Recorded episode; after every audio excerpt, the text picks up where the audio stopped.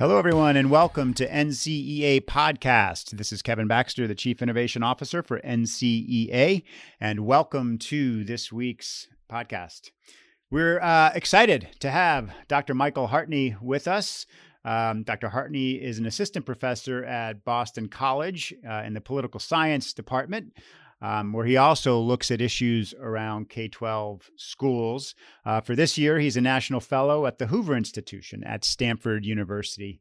And he is just out with an article, a paper that's been making the rounds in media, so you might have seen it, called Politics, Markets, and Pandemics, Public Education's Response to COVID-19. And that's along with Leslie Finger from the University of North Texas. So Michael, welcome to the podcast. It's good to be here, Kevin. Thanks for having me today. So this is obviously a topic that's on everyone's mind with COVID and the move to remote learning, and obviously so many things going on. So kind of before we dig into the report, just what were you thinking about in terms of COVID and schools and politics over the course of the last 7 months, and what kind of led you to look at the issues in the paper? So one of the things is, as negative as COVID has been for all of the obvious reasons, as a researcher, it really presents a unique opportunity. It's almost, I would compare it in many ways, but on a nationwide scale to what we saw after Hurricane Katrina devastated the New Orleans community and the New Orleans public school system, in which the entire system there migrated from a traditional schooling system to a choice-based system. These are really unusual moments in which some sort of exogenous force or act of God comes along that really challenges the status quo in public education. And in many ways, COVID has done just that. And so it's this phenomenal opportunity to kind of step back and assess how K-12 education is able to respond. And we can learn a lot of things. So my colleague and I were really interested in a very basic question, which was, how are the nation's K-12 public school districts going to respond, or how are they going to respond to start off the school year? Right. So everybody in March pretty much agreed that schools needed to close. And I think about 99% of them, public, private, parochial, you name it, across the country shut down when the pandemic arrived. And we don't have a great sense of how learning operated for that 2-month period, but we know that it varied tremendously. And so we're trying to get a handle on that short-term period. But I think more important, and what we looked at in the paper, was after some time to bend the curve, so to speak, and to sort of assess how much COVID affects children. Then the fall came along and you had 13,000 school districts which had to make a decision, how are we going to educate kids? And then you had a private system, parochial schools, secular private schools, that also had to determine how are they going to proceed in the fall.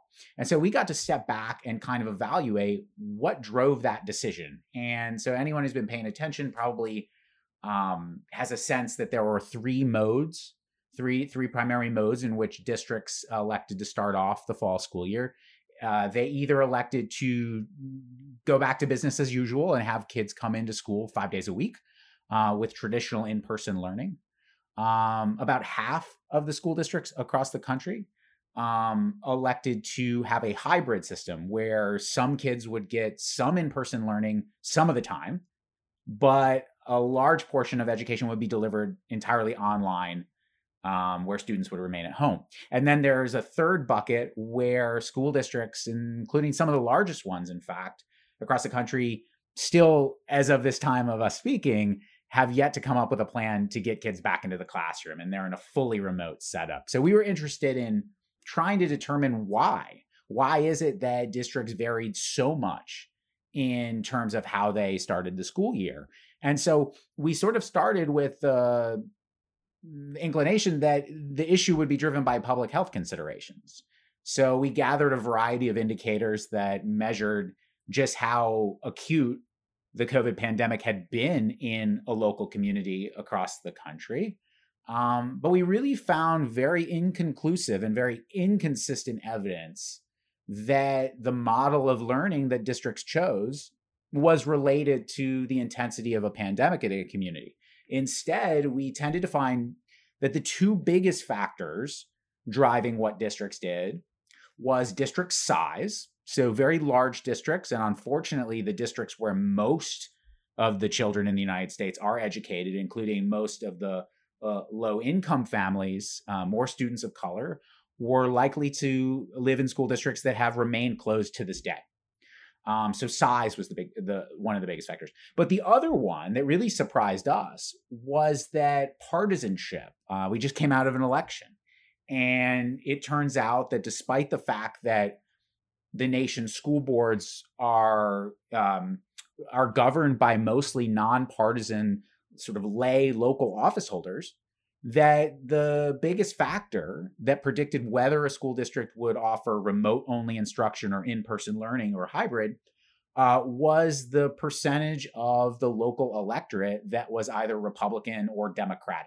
So that was kind of like a big surprise to us, that it appears that school reopenings have been very wedded to politics rather than public health indicators. That's great. So a lot to follow up on there.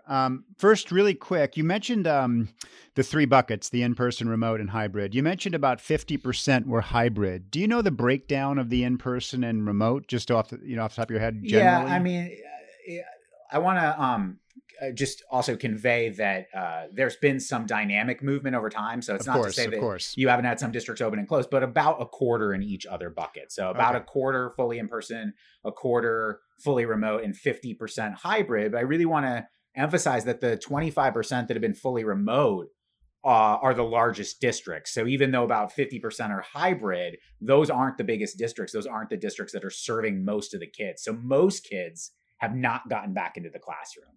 Right. Great. So the other first question I just was, you mentioned New Orleans after Katrina and kind of these big events that can happen. And I think there are lots of people in education who see this. They'll also say these things like it's a challenge and it's a crisis, but it's an opportunity in terms of how we think about how we deliver education. And are you seeing other sectors of society being impacted to that degree in the same way? I mean, maybe the work world or socializing or those types of things. But in terms of like, I'm thinking about this in terms of a big societal shift that everything kind of gets, upended and then things don't go back to normal. Are you seeing that widespread, or do you think there's something unique or particular about schools? I think that what's unique about schools, and this is something that is obvious, but we don't really internalize it most of the time. And that is the fact that public schools or public school districts as agencies of government, we think of schools as places that kids go and get educated, and that most of the decisions that are made in regard to what that looks like and how it's done are in some way, pretty strongly related to what's best for kids. But the reality, unfortunately, is that public education has to please a very diverse set of political stakeholders. So parents and students are just one of the stakeholders in public education. You have, taxpayers, homeowners, school employees, community members who are retired or who don't have kids in the school system. And we've always known that. But I think that COVID really reveals it even further, in the sense that, and I'm sure we'll get into this, but if you think about the private school system in comparison to the public school system, the sort of leap to reopening and getting back to quote unquote normal requires that you get consensus from so many more actors in the public setting than in the private setting. So whereas in the private setting, really for a private school to be able to reopen, all they need is legal authority to be able to do so, and enough families that are interested in enrolling their children for in-person learning. In contrast, the public school system has to do all sorts of things. And so to give probably the best example here would be they have to come to some sort of agreement with their local teachers union about what reopening will look like, about what safety will look like. And, you know, going into the summer is a time in which a lot of school districts have to iron out a collective bargaining agreement. Those bargaining agreements have expired, and in many cases, they have to come up with a new one. So there's just a lot more. There's a lot more that has to come together, particularly, and I think this is why we've seen the really large districts not open back up, is that the larger the district, the more heterogeneous the set of stakeholders are who all have sort of different motives and different desires before reopening can happen. In contrast, either a smaller school district or, like I said, a private school system really doesn't have to please as many audiences before it can open back up. So I think that's what makes education unique, perhaps, from some other sectors, whether it's real estate, private sector jobs, what have you, is you just have a bigger group of political stakeholders that have to be satisfied before you can get back to normal. Yeah, that's great. Thanks for that.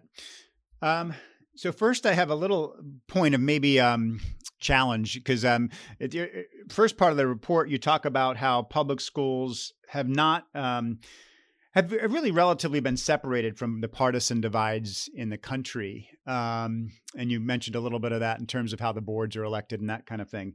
But I lived through Common Core with Barack Obama and that whole push for a Race to the Top, which was the federal legislation and the incentives around that. And I can tell you, I was a superintendent at the time, and it was extremely political, and people's position on Common Core, I think even to today, is probably framed more around politics than around whether it's an effective, you know, set of standards, et cetera. And then I just think about, we've had a lot of teacher strikes in LA. We had one just a year and a half ago that I think really fell down on some political lines, and maybe not the national partisanship that you were talking about.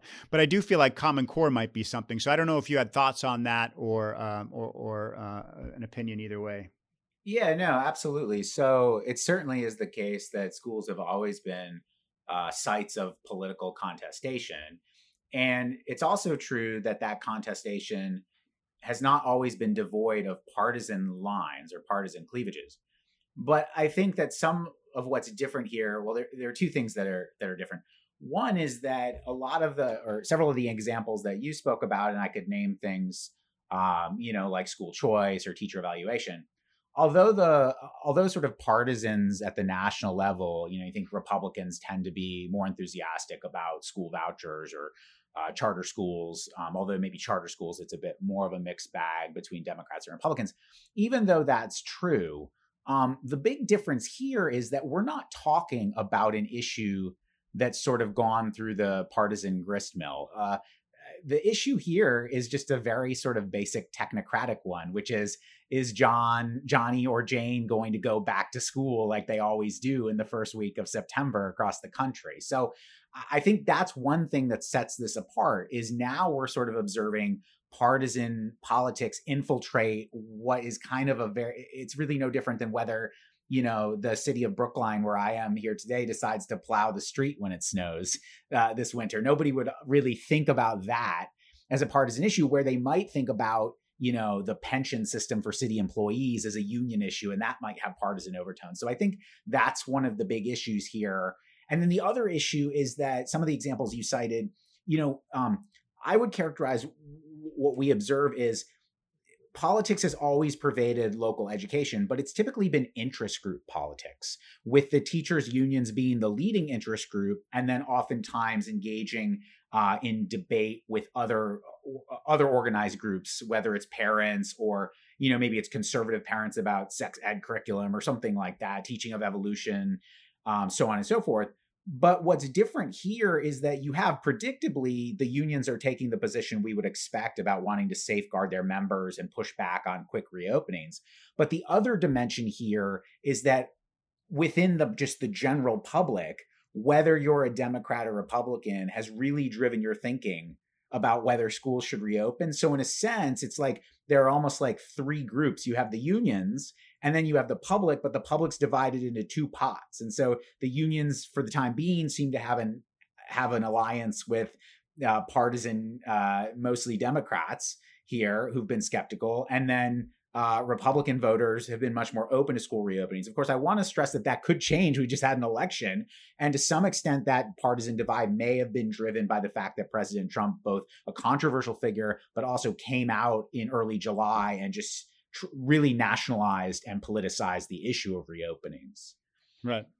So, and just to clarify too, I mean, part of it is it's kind of a pox on both your houses a little bit in terms of you might have, I'm just going to call them Republican districts and Democratic districts. Republican districts opening when they maybe shouldn't be opening, right? When the health indicators said not to, and you might have Democratic districts saying not to go back when they might.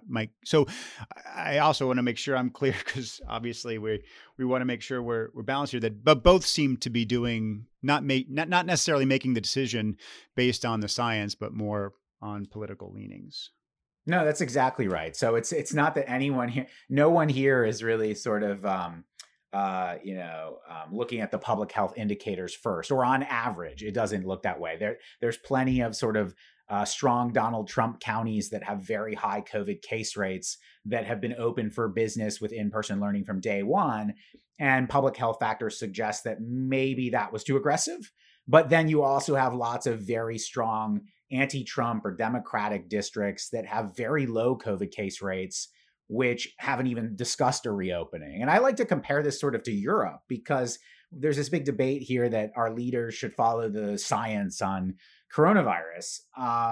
And yet, you think of a place like Germany, where Merkel has a science background herself, or you think of France, and these are countries that sort of get a lot of praise for doing things that we in the United States haven't done, that everything's been so politicized here.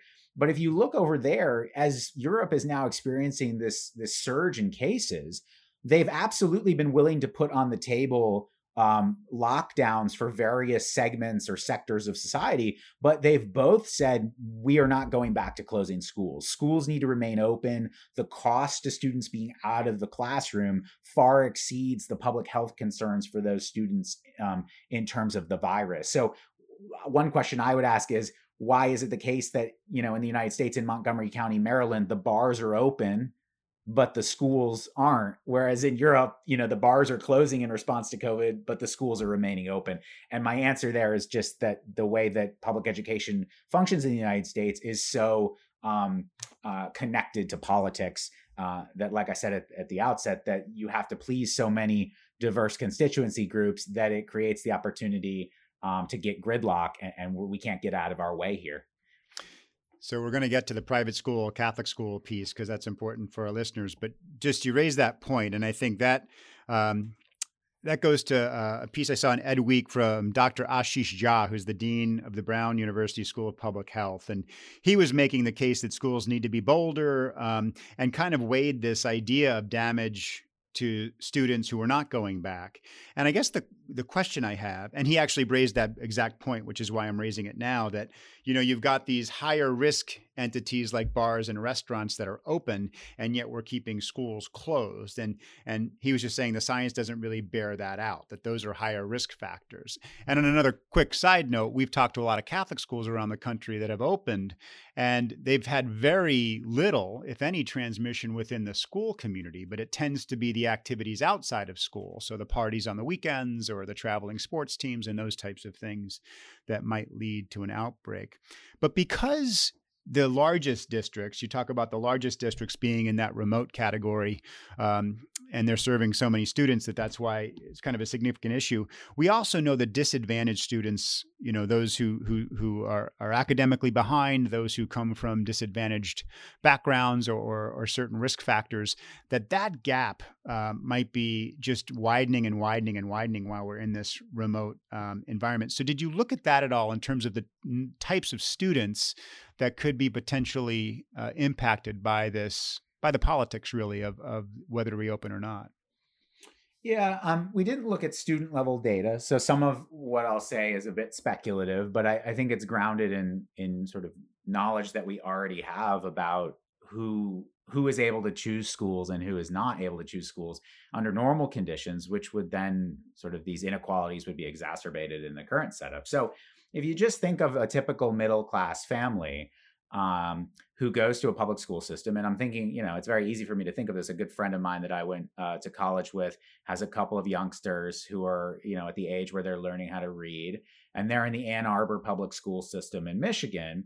And Ann Arbor has not gotten it together. There's no plan currently to get all students back in the classroom. And so I think of someone like my friend, you know, he works a white collar job, both him and his wife works from home. And so they're able to be at home. In fact, in their case, they actually have an au pair. So they're able to provide their children with good oversight, with good supplementary materials, either to make the online learning more rich, or to supplement it afterward with private tutoring, with extra resources. And so for a family like his family, they're probably going to be able to be okay.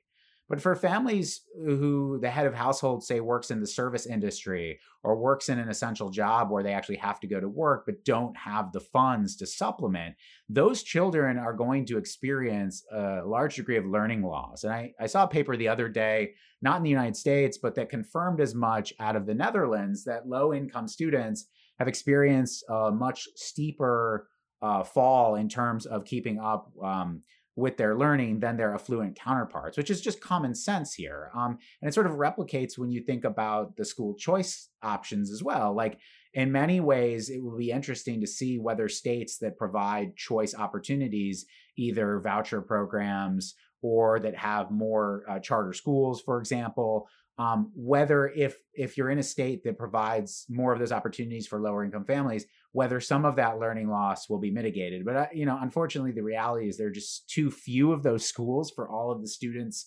who are from disadvantaged backgrounds, that the likelihood of having enough supply for those students is very low. And so I just think it's important. It's kind of like thinking through all of the different types of families that experienced the pandemic. They're not experiencing it in the same way. And that's true for their children in terms of their education as well. Yeah.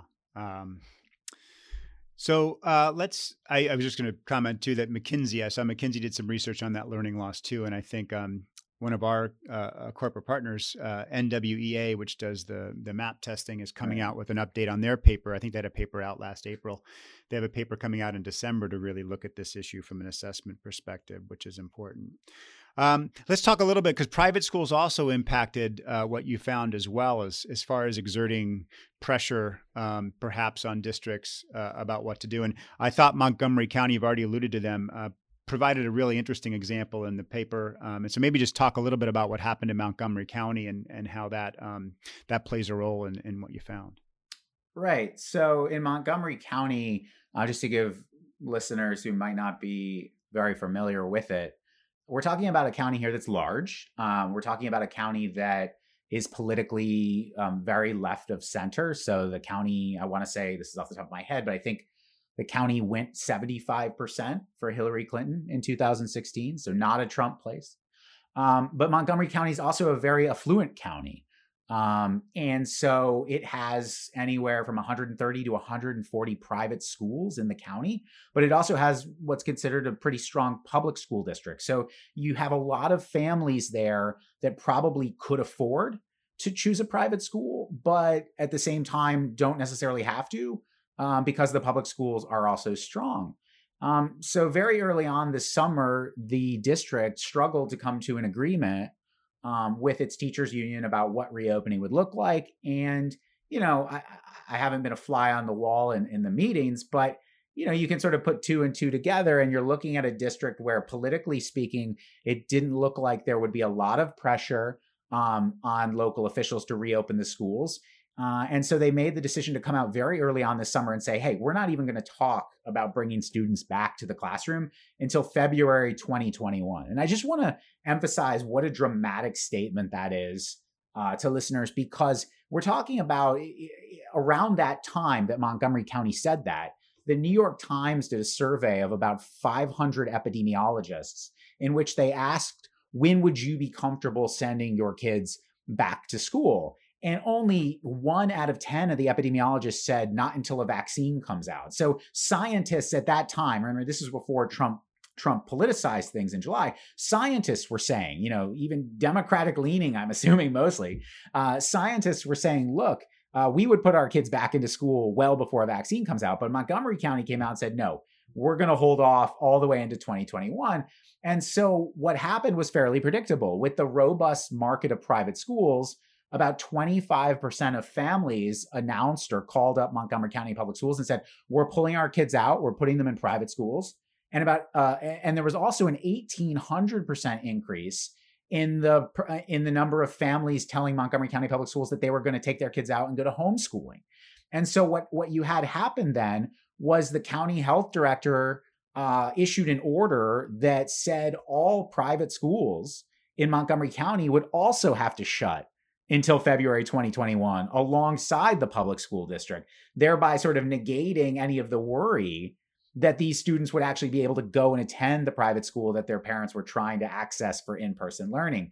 And so that was the status quo until it got a lot of media coverage and folks said, look, this looks like you're playing politics here and trying to protect your monopoly on providing education by not allowing private schools that would otherwise be open to in-person learning to open.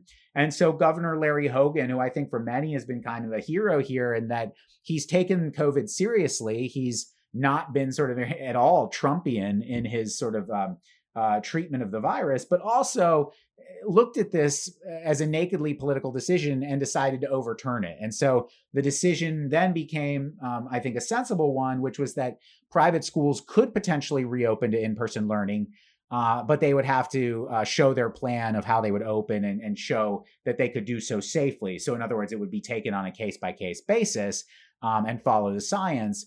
And so that's kind of what happened there. But it just sort of goes to illustrate that districts were keenly aware that if they continued to only offer remote learning, some fraction of parents were going to be dissatisfied and vote with their feet and leave the public system. Yeah. And I guess talking about that too, because when COVID first hit, one of the things that we were amazed about with Catholic schools is how quickly they responded to moving students to remote. So we talk about this, that I think some of the announcements came down on a Thursday or Friday, and Monday or Tuesday, they were back up delivering remote instruction. And so that was, that just kind of indicated to us in some ways, the resiliency, the flexibility, the innovation, the creativity. And I'm wondering, because this is one of the things I think about in terms of Catholic schools in general, not even talking about COVID, but ways they can be more responsive maybe to community needs in terms of not having those layers that you were talking about earlier in terms of bureaucracy or whatnot to implement different things. If we're not seeing that as being part of this as well, that I heard one person who actually I would characterize as more left of center make a comment that the teachers unions really haven't come to the table with innovative ideas about how to do this, right? How to deliver things more. And this is not to cast aspersions on the teachers unions, but I do think there's something about that natural inclination that we're in a competitive environment. And if we don't compete and we don't offer a product that parents are going to want to pay for to come to, we will be threatened. That attitude might also be beneficial, if you will, in this type of environment where that's required. Yeah. I mean, you'd asked earlier about other sectors as examples. And when you were speaking just now, it sort of made me think of the restaurant industry, right? So obviously the restaurant industry has to follow a lot of public health guidelines, but they're also private entities that are interested in staying in business and serving people food because people are hungry and want to eat. And we've seen, remarkable innovation in that industry. I mean, even things as little as we're going to start serving people out in the street, we're going to set up, picnic tables and socially distance and do whatever we need to do to try and provide the product that we were providing earlier. And I think, again, like I like how you put it, not casting aspersions. This is just a fundamental difference in the public versus the private sector. And so like one of my intellectual heroes, James Q. Wilson, who is a very famous political scientist that wrote in all sorts of areas from education to crime to bureaucracy for many years at Harvard, long ago observed this difference. And he said, what it is that the public system adopts lots of rules and regulations that come with good intentions, right? So whether it's, how how cities are able to, how cities need to go through various processes before they put up a public contract so that there's not corruption, right? All of these different sort of red rule things that we see as red tape and that slow us down. They come with a public purpose, but the downside is when you enter an era in which you need to be able to demonstrate agility or sort of innovative thinking as an organization, these things can absolutely cripple you.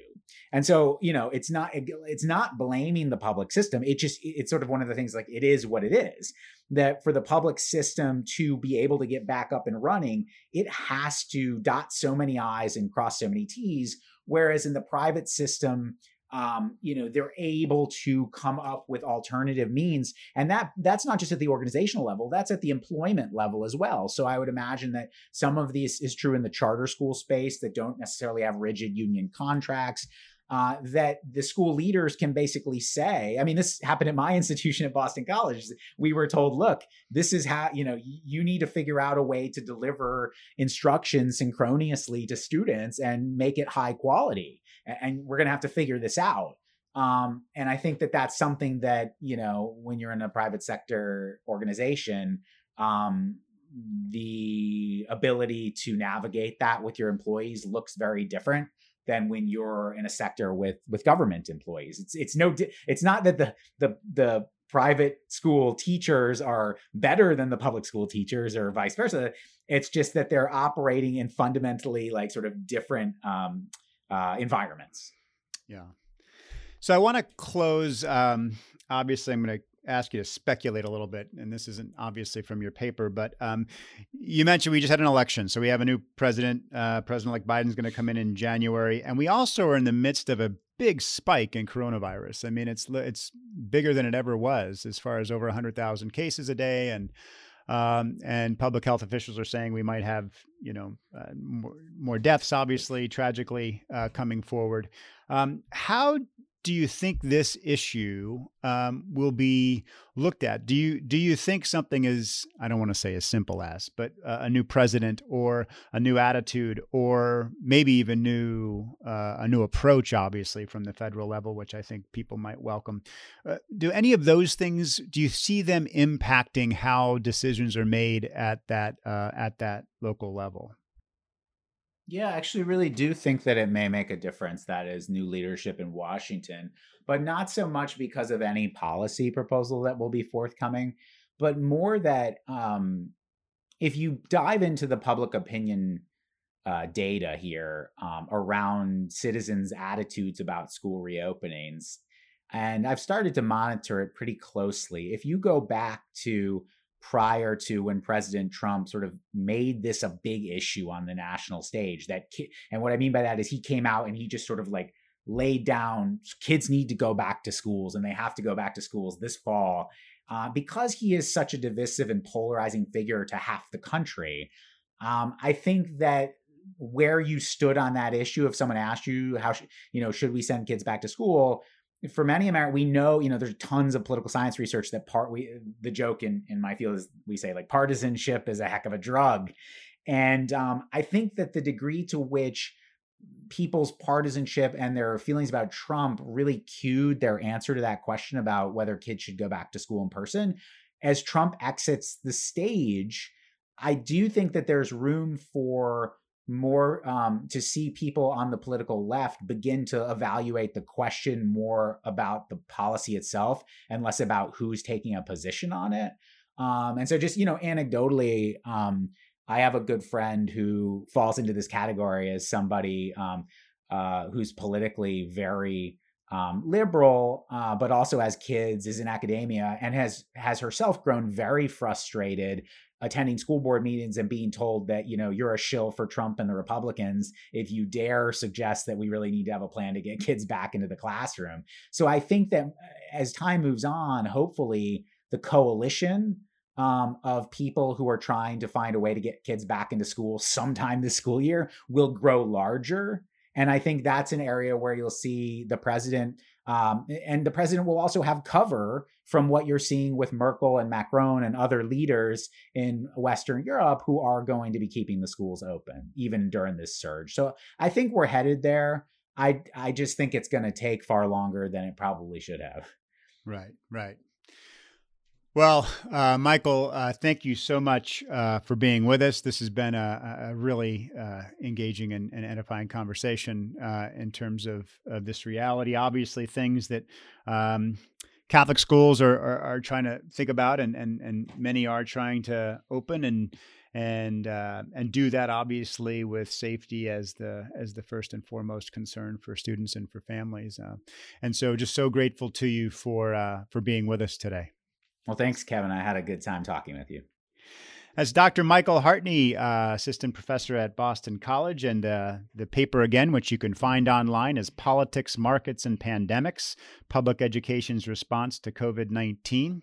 And that is NCEA podcast for this week. Thank you so much for joining us, and we'll see you next time. God bless.